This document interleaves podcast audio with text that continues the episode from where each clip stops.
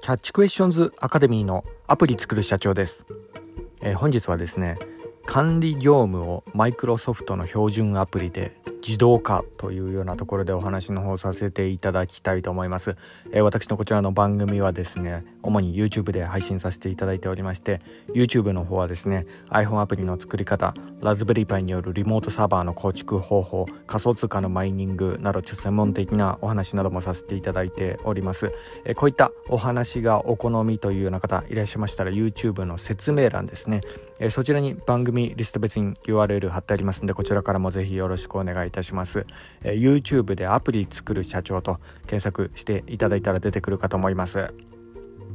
では、えー、本題の管理業務をマイクロソフトの標準アプリで自動化というようなところでの、えー、お話なんですが、えー、本日はですね、まああのまあ私のね、あんまり好きではないあのマイクロソフトのね、えー、標準ア標準アプリですね。まあそれについてのちょっとお話というようなところでもあるんですが、まあ、あの私はですね、あのとある会社の、えー、管理業務をちょっと行ってたりしてるようなところもありましてですね、まああのそこでね、どうしてもこのね、Windows PC を使わなければいけないみたいなね、ところがありまして、まああの、まあ大体どこの、ね、日本の会社もそうだと思うんですけど、まああの会社のパソコンっつったら、まあまあ、あの、まあ、大体 Windows PC ですよね。はい。なので、まあ、このね、会社の、えー、日常の仕事をね、まあ、いかにしてこう自動化させるかというようなところは、まあ、私の、まあ、一つの課題みたいな、そんなようなところもありましてですね、まあ、今回ちょっとそれについてお話の方させていただきたいと思います。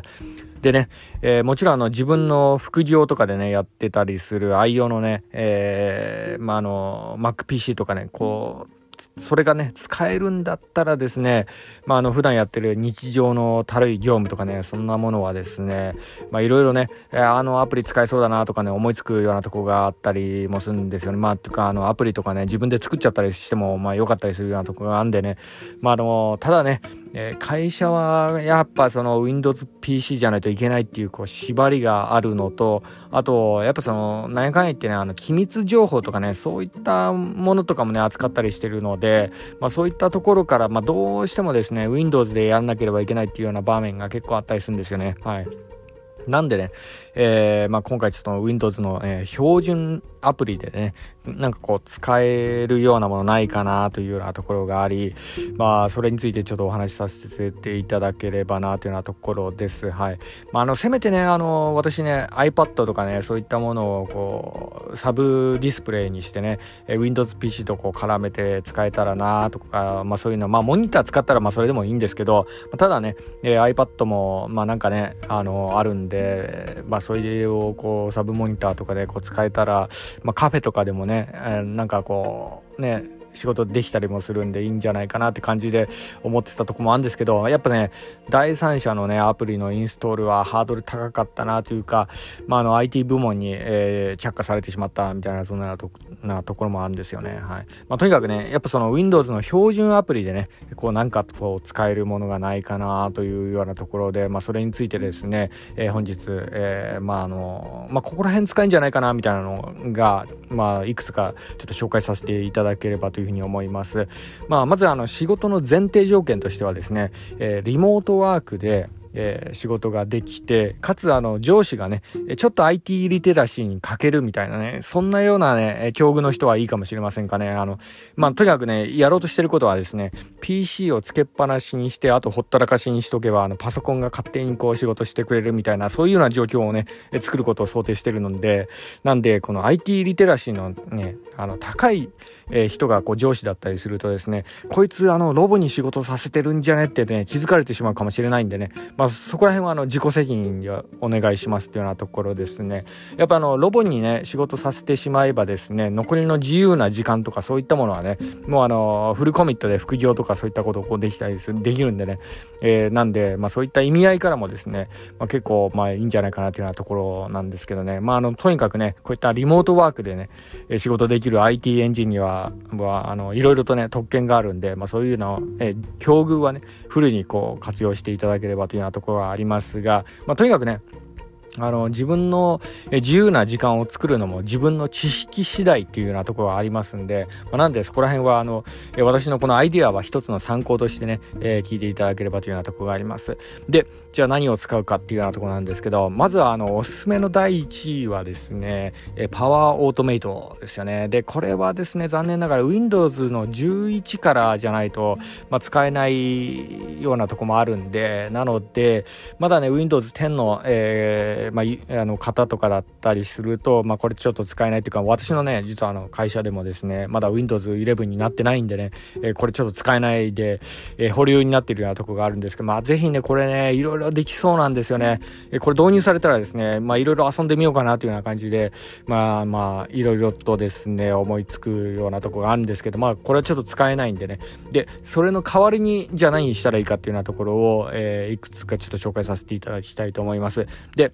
まずはですね、やはりあの、おすすめなのは、えー、まあそれでまずあの簡単にこう使えそうかなっていうのはあの Teams のプランナーですね。これね最近見つけたんですけど、まあ、結構ねあのいろいろ使えるなっていうふうにこう思っているようなところがあります。まあこれのね何がいいかってね、えー、まずあの、えー、相手にリマインドを設定できるんですよねでこれはね管理職にはね結構ね重宝されるアプリなんじゃないかなというふうにね思ったりしてるようなとこがあるんですけどそうです。Teams 上で、えー、動かす、えー、アプリの、えー、プランナーっていうのがあるんですけどねこれちょっと、え、知らない方ちょっと覚えておいてもらえたらと思うんですけど、まあ、これはねやっぱその管理職とかになるとですねチームメンバーに、えー、これこれ近々の仕事をこうややりましたかとかねいちいちリマインドしなきゃいけなかったりするようなとこがあるんですよね。でこれが結構めんどくさいんですよね。でこういうのをですね自動化させてで、まあ、あの期限を設定してで相手にこう割り当て割り当てをしたらですねもうあとはねあのほったらかしてもう十分なんですよね。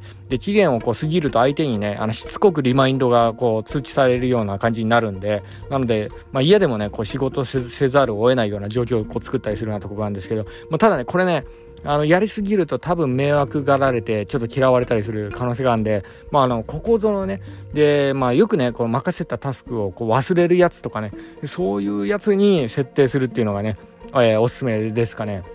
はいまあ、これはですね、あのー、まあ簡単に結構できたりするようなとこがあるんで、まあ、アプリねインストールして、まあ、あのそれでこうねあの割り当てて設定したら、えー、で期限決めたら、まあ、それで終わりなんでね、まあ、もし、えー、あのまあ、これはあの別にエンジニアとかそういうんじゃない方でもですねあのすぐこうできるような、えものかなというふうに思ったりもしております。はい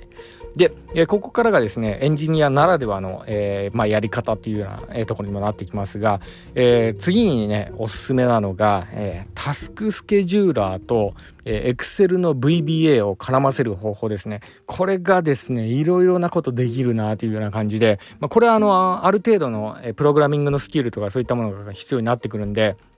まあ、いわゆるマクロですよね。えー、まあ、これ結構、えー、今私もですね、あこれではちょっと遊びまくってるようなとこがあるんですけど、まあ、正確にはですね、Excel を、えー、まあ、あの、実際にこう起動させるよりかあの起動させずに裏で動かした方が結構効率的だったりするようなとこがあるんで VBA 以外にもですね VBS とかねあとはバッチファイルとかその辺をこう組み合わせて、えー、使うとえー、いいかもしれませんかね。あの、VBA とか、あの、タスクスケジューラーから直接命令出すのってね、なんかちょっと相性が悪かったりするようなとこがあるらしいんですよね。だから、あの、VBS ってのと、あと、バッチファイルってのはですね、まあ、ここら辺で Google 検索とかしてもらったらですね、いろいろタスクスケジューラーに絡ませながら、えー、Excel のマクロを裏で動かすみたいなね、そういうような、えー、やり方とか結構載ってたりするようなとこがあるんでね。はい。で、私がですね、まあ今、それでこう手がけて、まあいろいろこう、えー、あの、自動化させてるのはですね、えー、アウトロックのこの所定のフォルダにですね、えーまあ、所定のキーワードを含むメールがこう入ってきたらですね時計仕掛けで自動応答させるような、えそういうような、えことを、えー、やる、えプログラムを、えー、今こう仕込んだりしてるようなところがあります。あのアウトルックからですね自動でこう添付ファイルをダウンロードさせてでそこに入っていた PDF ファイルの、えー、とかをですね、えーまあ、あの自然言語処理で、えー、その中のこう文字情報を引っ張り出してで、まあ、その PDF の中に所定のキーワードが入っていたら、えー、PC に、えーよって、えー、メンバーへ何かね情報を自動応答させるみたいなねそういうようなものをですね、えー、まあ今作ってるんですよね。でこういうのはですね一回作ってしまえばですねあとは寝ててもですねパソコンがこう勝手にね管理業務を行ったりしてくれるようなとこがあるんでまああのそれこそね自分の自由な時間も作れたりするっていうようなところで結構夢が広がったりするようなところがあるんですよね。はい。まあとにかくねあんまりこう悪用しないでっていうようなところもありますんでまあとにかく、えー、自己責任っていうようなところとやはりあの自由な時間を作れるかどうかっていうのは、えー、まあ、あのあなたの知識次第っていうようなところもありますんであの参考までによろしくお願いいたします。本日は以上になります。では最後にいつもと同じ言葉で締めさせていただきたいと思います。IT エンジニアに栄光あれ。